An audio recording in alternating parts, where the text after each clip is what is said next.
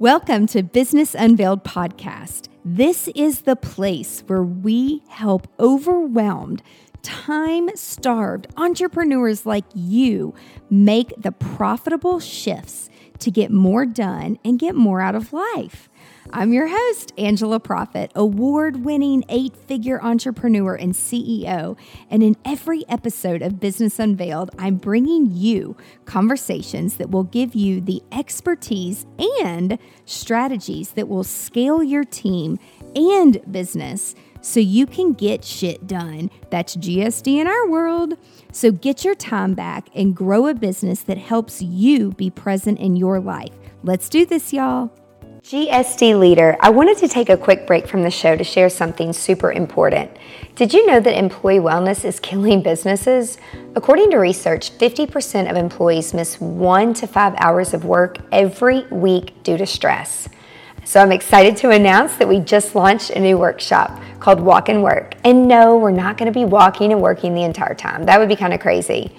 Walk and Work is an easy solution that offers an in-person workshop and program that boosts employee health, wellness, and engagement. This interactive workshop takes employees through our 7-step process to establishing healthy habits while working from home or from the office so they can be productive while also taking care of themselves. Employee wellness at work is proven to have major benefits. Numerous studies show that healthier, happier team members are more productive in life and business. Do something today that your future self will thank you for. Your actions and decisions today will shape the way you will be living in the future. If you'd like to learn more about this workshop, visit walkandwork.co and schedule a time to chat with one of our GSD experts. That's walkandwork.co. Now let's get back to the show. This is crazy what he's about to show y'all, just so you know. I'm like, will you please tell everyone this? Because this kind of guy, I think, could have saved your life too. Yeah, so enough of you have it right now to be able to at least share with everybody else that's around you if they don't see it. But in recognizing that I have ADHD, I actually just figured this out in like January. I ended up, started meditating, doing a couple other things to actually like help with like the focus and the calmness and everything. And previous to, actually in September, I had left my full-time job as an area sales manager with a local beer distributor. Most of you guys know Put-in-Bay, Lake Erie Islands, you know, big party island. That was part of my territory. The place was crazy. After I started meditating, I actually got a notification from my health app that my respiratory rate had changed. So like it's showing me the good things that I'm doing to actually like help with the focus and help with the calmness and all that. But then I started looking at some of my previous trends as far as my heart rate goes. So if you look at those photos, you will see my average resting heart rate, like when Put-in-Bay spikes in the summer, my heart rate is like through the roof, like my average resting heart rate. And then you see it all just calm right back down. So there are 2 years in there, and then there's one single month in there where I actually pulled the data because I had to use a control point to figure out whether or not like this was that job or was it like all of the other events that we're doing, because you know from our bartending business we're doing 150 events a year. So I pulled a Saturday that we were doing 5 events that day, and if you look at that month, that is the lowest that my heart rate was the entire month because I was calm. Like I'm running around like a psychopath trying to make sure that everything's going well with these events, but that was the calmest I was the entire month. So like those actual data points on there like are incredible to actually see. Do you use the sleep too? I love the sleep. I have not messed with it that much. As of right now, I realized that like not having that job plus the bartending business, like I now have a lot more free time.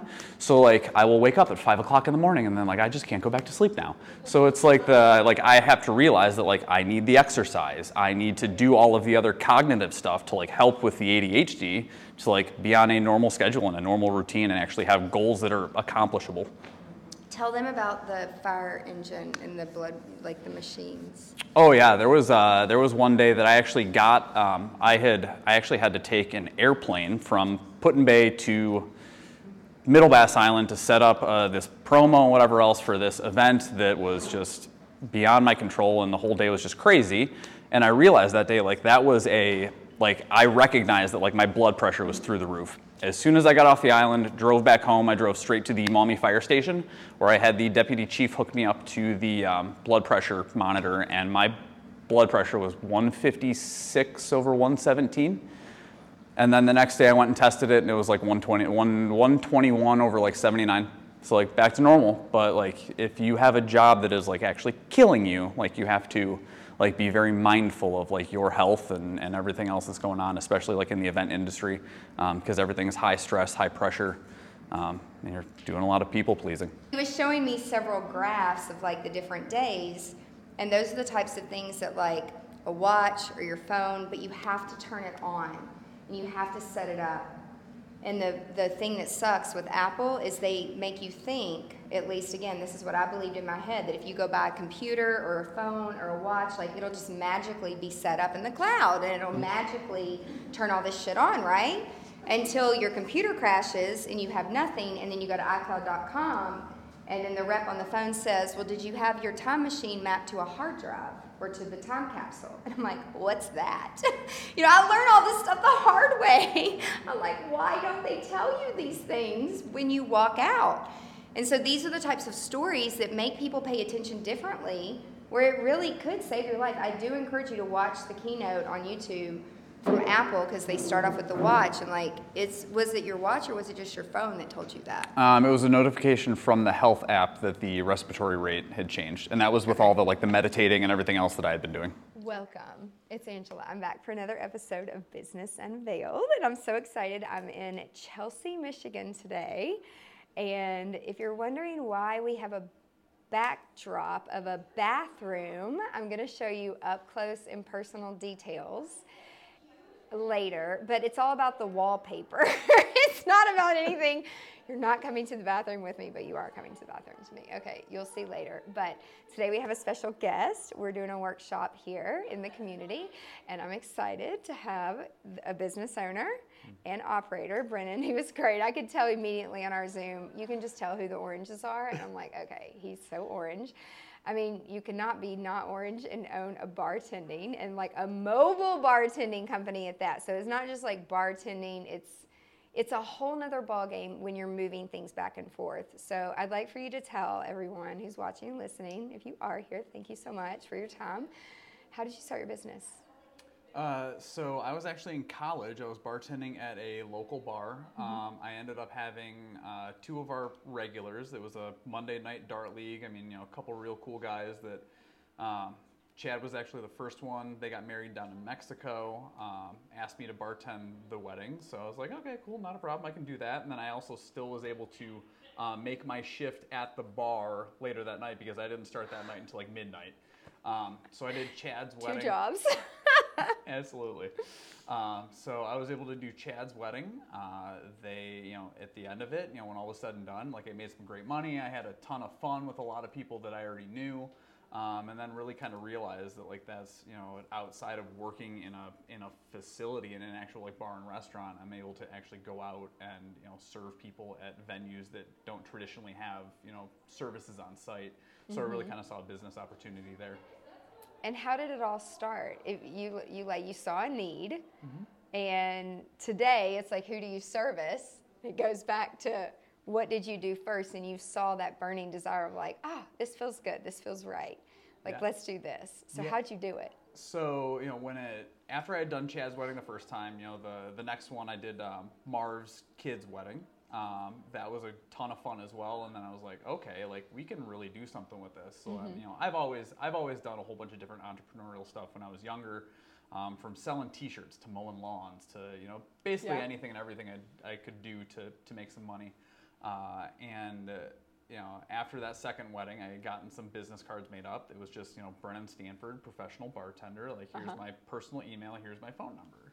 I had done a couple word of mouth events, you know, through that, and I was still in college at the time.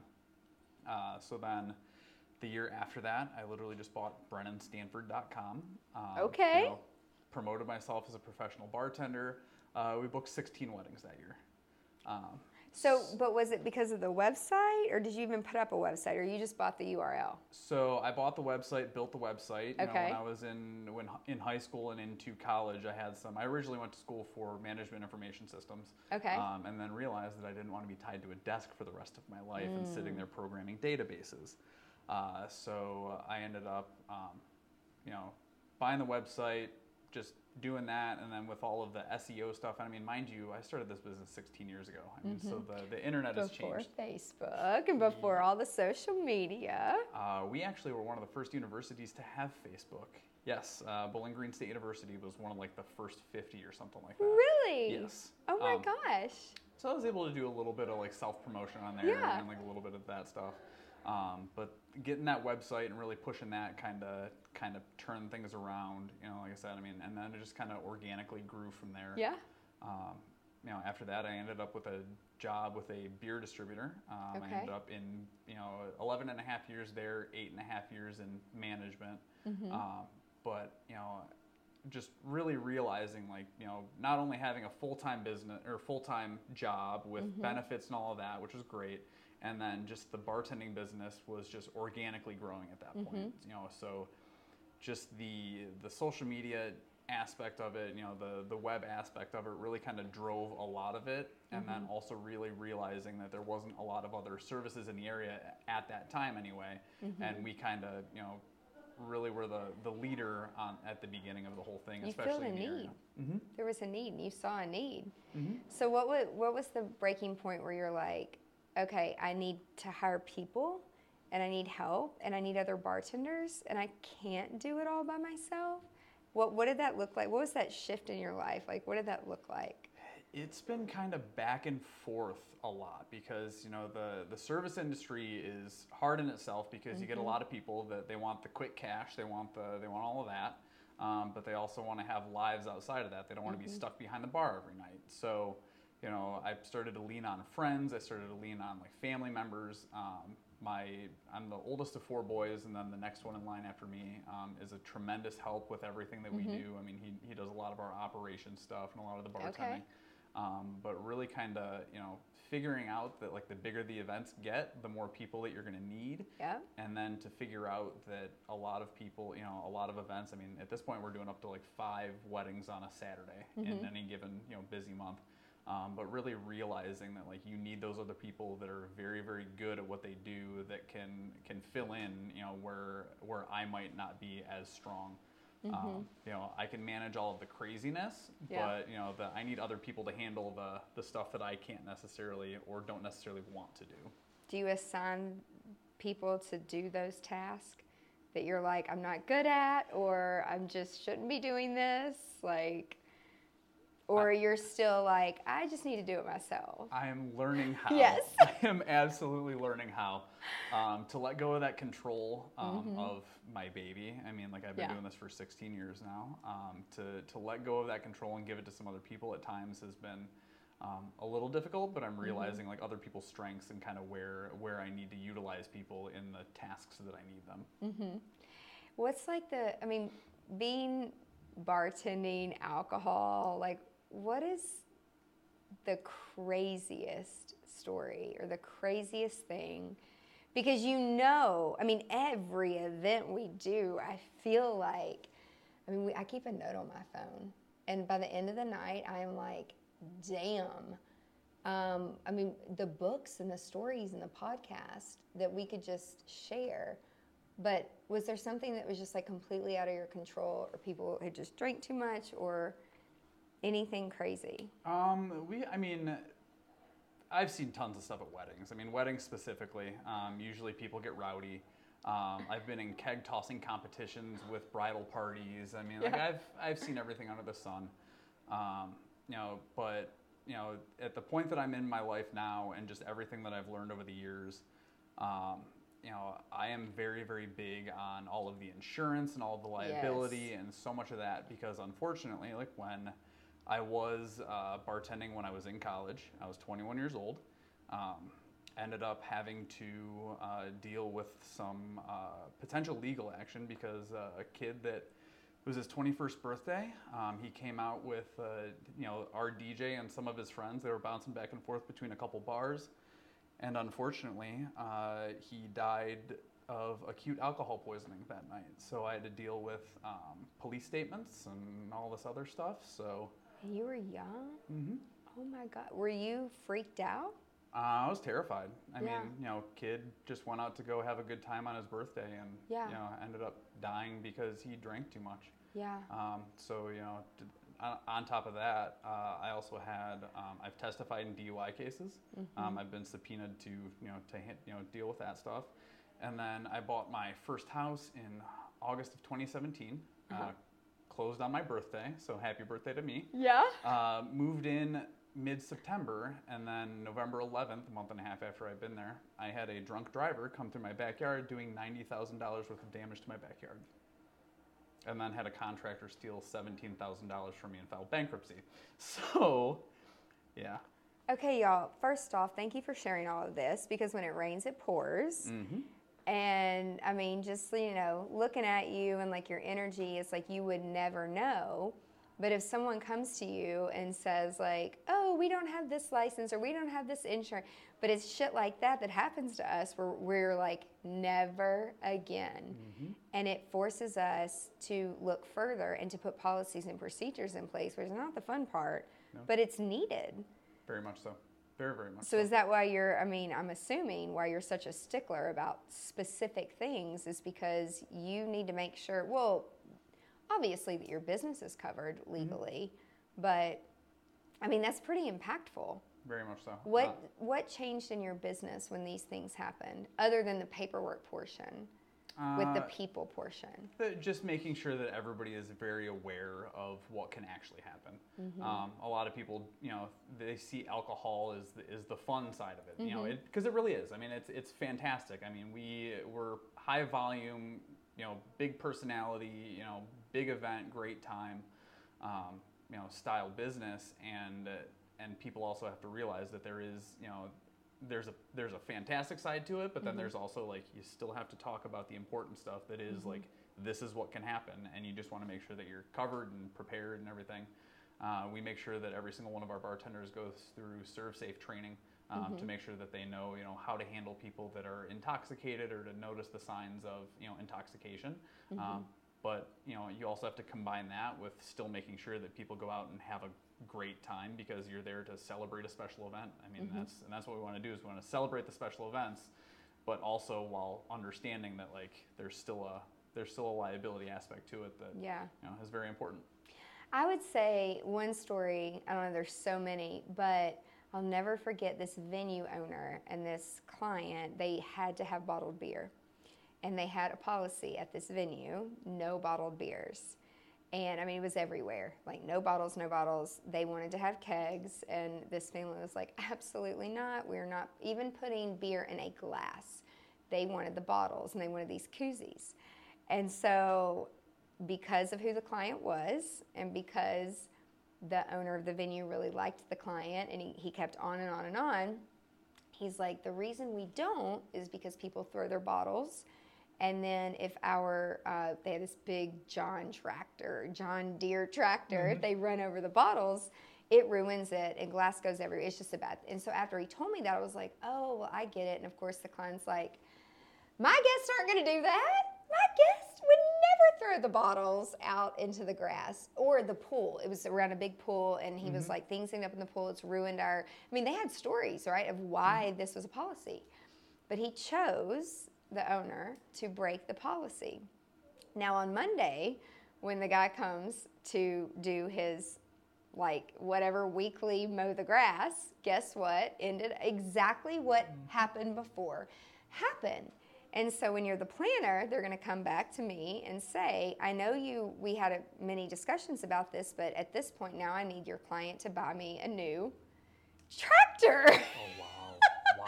Yeah. So it's the whole point to the story is sometimes you should tell people why there's something, and so that they understand, where it's we're professionals. We've been doing this nearly, you for almost 2 decades. I've been doing it for over mm-hmm. 2. We just kind of know at this point. But it's still important to communicate to people why you don't want to do those things. And so then it didn't get super ugly, but it could have gotten ugly if my client had not been so gracious to say, you know what, I totally understand. It was a policy, you broke it for me, and so what can I do to make it right? So he mm-hmm. totally took ownership of it, and then he's like, who did it? Because they had cameras. Yeah. Oh yeah. You're gonna have a hard time not getting caught anymore. Uh-huh. So we know exactly who it was, at what point, and then the person's like, that is not me. And I'm like, okay. clearly we're all drinking. Let's just take ownership that there is a reason that we don't do these things, kind of thing. So, you know, it's those types of situations that when someone tells you there's a process, like there's a reason, you know, and to ask why.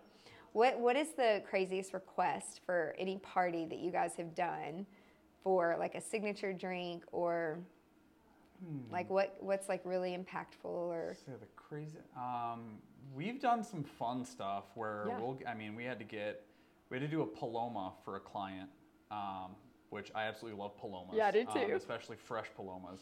I think it was the guest count was like upwards of like right around 300. Super hot wedding in July, so it was in a barn. So it was logistically challenging in the first place, to say absolutely. The least. But then I think we ended up having to get, because they wanted everything fresh, so we had to get like 5 gallons of fresh squeezed grapefruit juice. We had to get like 3 gallons of fresh squeezed lime juice. And I mean, we had to jump through all these hoops. You know, not only did you take a barn and turn it into a wedding venue, now we've got to take, you know, high-end specialty cocktails and make them in a barn that we turned into a wedding venue. Yep.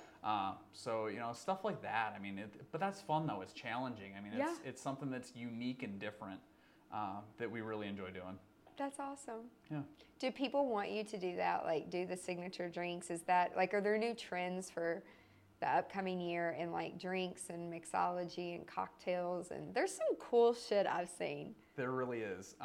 We see there are a lot of different ways you can do it. You know, some people want to do specialty cocktails for just the first hour of the event. Yeah.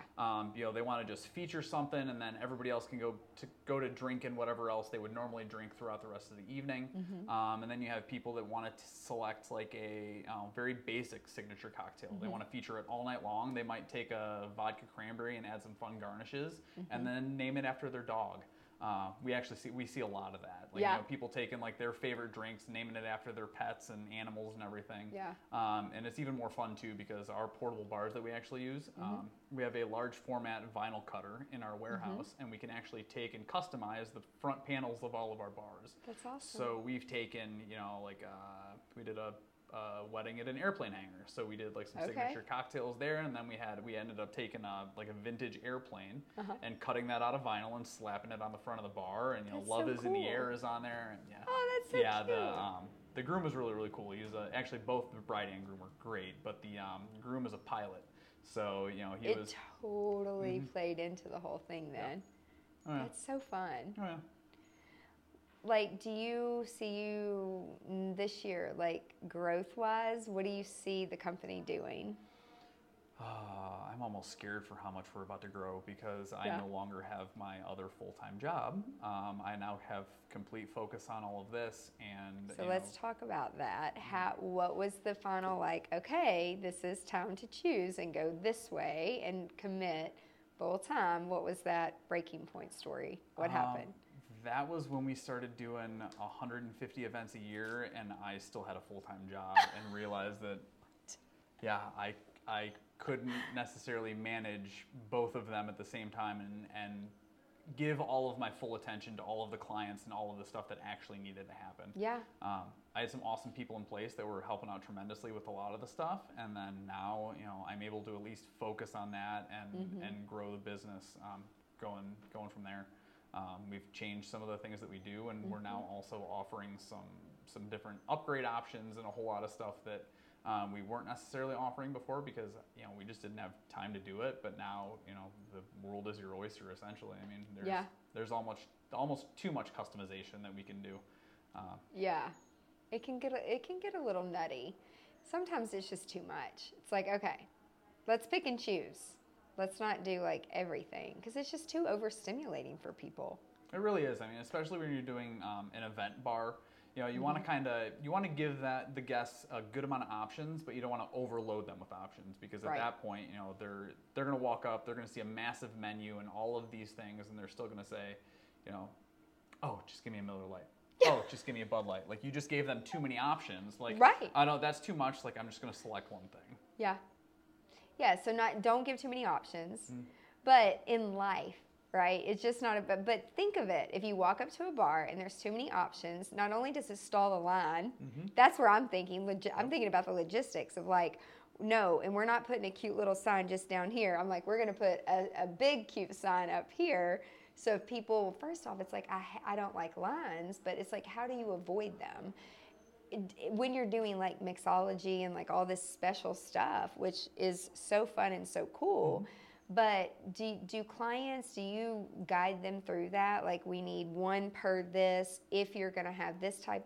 Because if you're just doing beer and wine, you might not need the same thing that you need if you have people making specialty drinks, right? Absolutely. It may not take as long. Absolutely. So, I mean, as part of our process with our clients, we actually go through and, you know, we give them a questionnaire to figure out, you know, what they want to serve, you know, mm-hmm. what their vision is. And then we take all of that information and then, you know, we actually calculate the amount of alcohol needed based off of what they want to serve. Mm-hmm. And there's also a big common misconception, and, you know, all depending on prices, like throughout the country, but what we see in this area specifically is a lot of times people think that beer and wine is cheaper. This is a big myth. Big myth. It is this not is good. Actually cheaper. You know, one serving of alcohol, you know, when it comes to a beer is a 1 12-ounce beer at like 4.5-5%, mm-hmm. Which is the same as 1 12-ounce, or I'm sorry, 1 5-ounce glass of wine, mm-hmm. is the same as 1.5 ounces of an 80-proof spirit. Mm-hmm. If you take, for example, you know, a brand of vodka, like a hot, you know, a decent mid-range vodka, like something like Smirnoff. Mm-hmm. If you have Smirnoff vodka right now, I think in Ohio anyway, it's $14.99 a liter. You can get 22 and a half, 1.5 ounce shots out of that. So close enough to round it up to 24. Let's call it 24. You get 24 beers in a case. Yeah. 24 Miller Lite, Bud Light, Coors Lite right now. I think they're all. Cans are $22 or $23.99, and then bottles are $25.99 per case. So realistically, you're $10 cheaper on buying a bottle of Smirnoff vodka than you are buying a case of a domestic light beer. I've never looked at it that way mm-hmm. at all. Kegs aren't actually cheaper either. They used to be. They're not anymore. So why is that? I'm not entirely sure on the pricing model for the way that they do a lot of that stuff. You know, a lot of control states, Ohio, mm-hmm. Michigan, Indiana is a little bit different, but a lot of them are control states. So mm-hmm. like everything in the state of Ohio is, every high proof spirit above 42 proof is all owned and regulated by the state of Ohio. So they set all the prices, everything that you see on the shelf in the liquor store is on consignment. Nothing to do with it. Nope.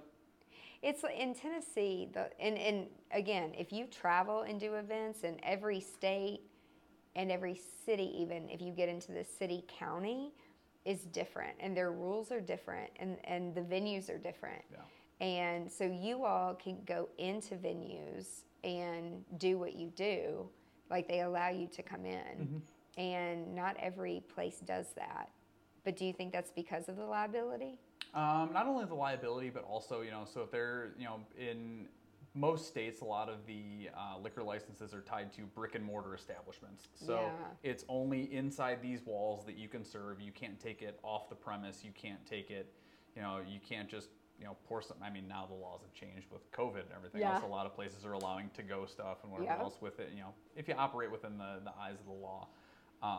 But, you know, we go anywhere that doesn't already have a liquor license on site. So anybody mm-hmm. that already has a liquor license on site would typically already have a staff. They have their own liability insurance. They have all of that. And they're mm-hmm. they're a full-blown operating, you know, they usually have catering. They usually have, you know, full bar and, all, and everything. We go to places where clients can provide all of their own alcohol. Mm-hmm. We just provide the rest of the service. So all of the mm-hmm. portable bars and, you know, ice and cups, straws, napkins, mixers. I mean, literally everything other than the alcohol, because there's just no such thing as a mobile liquor license in so many different states. So the only thing that means is we can't actually just purchase the alcohol at wholesale costs and then resell it to the clients, which ends up saving the client a ton of money. Mm-hmm. And then they're also able to take all of the leftover alcohol home at the end of the night, which mm-hmm. if you're paying X amount of dollars for an open bar at a venue that, you know, has everything on site, mm-hmm. you're not taking the extra home. They net the difference. Right. They're putting that in their pocket. Right. And I mean, there's pros and cons to everything. But mm-hmm. one important thing to note is when you have your business and you're trying to figure out like who's your target market and who's your perfect client, and right off the bat, it's like where's your event? Mm-hmm. And depending on where that is, then that's going to dictate if you guys go there or not. No. So that's just like one pre-qualifying thing. Because I don't know, we have some clients that they'll have a great experience somewhere, and then they're like, oh, but they've signed a contract with someplace else, like a venue, mm-hmm. and then they're like, oh, but I want that company and those people, and to do all these cool things, and then I'm like, oh, well, they don't allow outside, right. And they don't understand the general consumer. They're not thinking about the liability, and they're not thinking of all the things as to why it is the way that it is. Do you have people that contact you and you're just like, I can't because we don't work there? Every once in a while, a lot of times we're getting referrals from the venues that don't have that on site already. Mm-hmm. But every once in a while we'll get an inquiry from somebody who didn't know or mm-hmm. That they didn't read everything, before they signed their contract. So they're like, oh, you guys already have this staff on site. We can't bring in a caterer. So they didn't necessarily do their homework before they reached out to us on what they were trying to do. And it actually recently happened to us that another planner was planning a wedding. Something happened, and it was destination, and then it ended up, their designer contacted me, and she's like, we need somebody to come in and fix this. And she told me where it was, and then she sent me the vendor list, and she's a client of ours. It's the only reason we entertained stepping in and helping just with this situation, and which normally we would not do because it's a big mess. But we went to the final meeting, the only meeting that I sat in with the long list of everything. I'm like, how is this happening and this happening when this venue they don't do this? Like you can't, it's illegal. You can't bring in all of these things. But because of the cultural differences and the different types of food and things like that, which it was more about food, but some of it was alcohol too. I'm like, no, we can't do this. This is not, but what had happened is another planner in another state who didn't know the laws where I'm from mm-hmm. had planned some things, and it was a big effing mess. Mm-hmm. It was a big mess. And luckily we were able to all collaborate and get it together, 2 weeks before the event for a wedding. But those are the types of educational things that seem so simple to us, but when we don't educate the client, we don't tell them these things, and we just go planning things, it's like that planner wasn't trying to do anything wrong. Mm-hmm. She just didn't know, which tells me how many weddings she's planned, because you don't know the questions to ask. So just because somebody has a pretty Instagram or all these cool things, with all these drinks and all these fancy things, you got to know what you're doing. Absolutely. And that takes experience, and it takes time. So what is your favorite, if you had to give one recipe as we wrap up of this is our favorite drink, this is my company's signature drink, do you have one? What would it be? And what's it called? I have a really hard time picking something like that because typically bartenders, in my personal experience and all of my friends and everything else, bartenders are lazy drinkers. Give me bourbon on the rocks. Okay. I will do something very, very simple, or a Kentucky Mule, or just something so simple, because when I'm personally making it, when I'm not working for somebody else, mm-hmm. I just want it to be simple. I don't want I just want to enjoy the taste. I want to enjoy a good bourbon, or I also really, really like tequila. Yeah. Really like tequila. And, I'll just drink tequila on the rocks with a little splash of lime, maybe a little bit of mineral water. But other than that, I usually just keep it absolutely simple for what I'm trying to do, because I don't want to break out, all the pomp and circumstance for something that I'm just gonna have one or two good drinks and yeah. Have you done all the tequila tasting in Mexico? I fly hot air balloons as a hobby. And what? I just rode in my first hot air balloon in Egypt. It was, anyway, you tell the story. So it was crazy. So I've been traveling. You fly them? Yeah. So I've been traveling with my buddy Jordan. We've been going down to León, Mexico, which is in central Mexico. Have become really good friends with some people down there. And we actually, this past November, had a fantastic opportunity with one of our crew members. He took us out to his family property, where we actually went out to the agave fields. Shared an incredible meal together. Just the whole thing was incredible. The uncle owns the property. Luis, Danny's brother, manages the fields and everything else, and then his cousin is the one that makes the tequila. Just that's super, so cool. Super cool experience, and they make some really good, really high-end tequila. And you went up and down in the hot air balloon? Yeah, we've been flying there we go down for the same event. Like I said, I think this was this coming November will be my 8th year down there. I never realized that the weather, it really depends on the weather with the hot air balloons. Well, so I've signed up for years, on all these different trips that I'm on and stuff, like there's a hot air balloon because I want to get the aerial shot, right? Mm-hmm. I want it to look like a drone is soaring over the city that I'm in. And so I always sign up, but then the first one that I actually got to go, because the weather was always bad, and you had to get up at 3:30 in the morning for the sun, and I'm like, oh my God, you already heard me say I'm not a morning person. But this day in Egypt recently, it was like, okay, the weather is cooperating, and today is the day that I actually get to go up in a hot air balloon. But I was like half asleep, riding there, and what I was told was going to be this luxury hot air balloon experience. You kind of like make things up in your head. And so what I was thinking was going to happen, and then what actually happened, I'm like, oh my God. Uh-huh. First off, the balloons are flipping huge. Yep. And you had probably what, like 12 to... Oh, there were 30 people. Oh, that big basket, big balloon. There were 3 big baskets. Big basket, big balloon. And so we are shipped over to this island, it was like a scene off Breaking Bad, kind of. And then, I don't mean that in a bad way, but it kind of was like just uncomfortable. So we're just like going, all these vans, and there's like hundreds of people that do this like 3 times a week. Mm-hmm. That just go ride balloons. Yeah, it was a lot of people. Then you get on these little bitty boats, and you have to be taken on a boat to this little island where all these balloons are. And it was just, it was hot. Yep. It was hot. In fact, I had a viral TikTok for doing a dance in the hot air balloon. Oh, I wasn't really dancing that much, and it wasn't even my idea. It was someone else's idea. On that, they're like, "Ange, let's do this." And I was like, "Okay."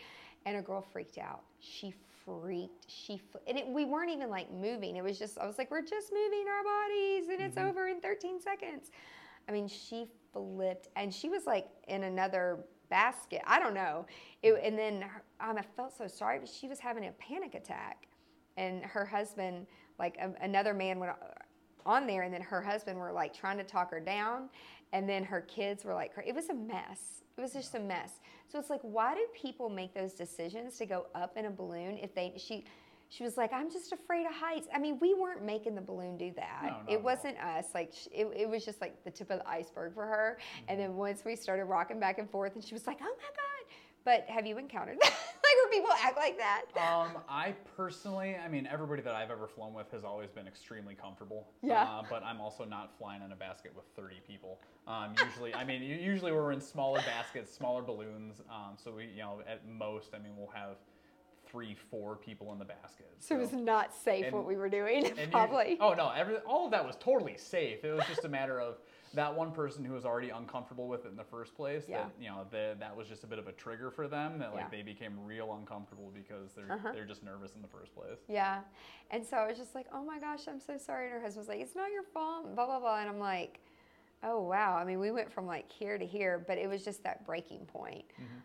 And then, so they decided to end early and bring it down. And I'm pretty sure where we landed was not at all where we should have landed. Well, you always know where you're going to start. You never know where you're going to land.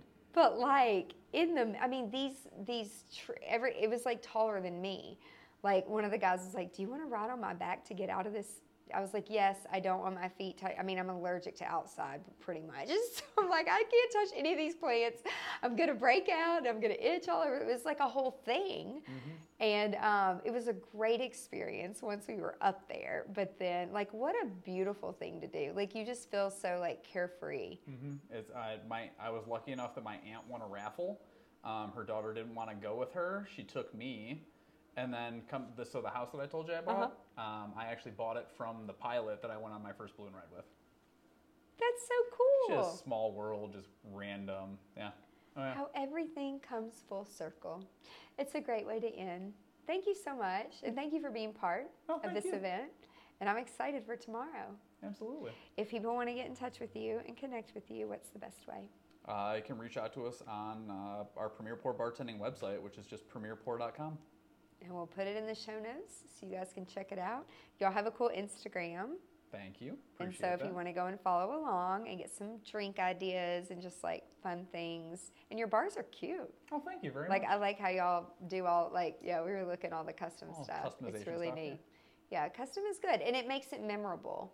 So it's like just take a step further of making memories. And then it's a great story. People understand the why. Thanks so much for watching. Thanks for tuning in. And be sure to tune in next week to another episode of Business Unveiled. Bye, y'all. That's it for this week's episode of Business Unveiled. Now that you have all the tools that you need to conquer the world and GSD, get shit done, would you share this with your friends and fellow business leaders? One thing that would really, really help us and help new listeners is for you to rate the show and leave a comment in Apple Podcasts, Spotify, Stitcher, or wherever you tune in and listen to Business Unveiled. You can check out the show notes at angelaproffitt.com/podcast and link up with us on social media so you can share your biggest insights. And I want to know your aha moments. Until next week, remember, the profitable shifts and structures you're creating in your business help you be more present in your life. So get out there and GSD.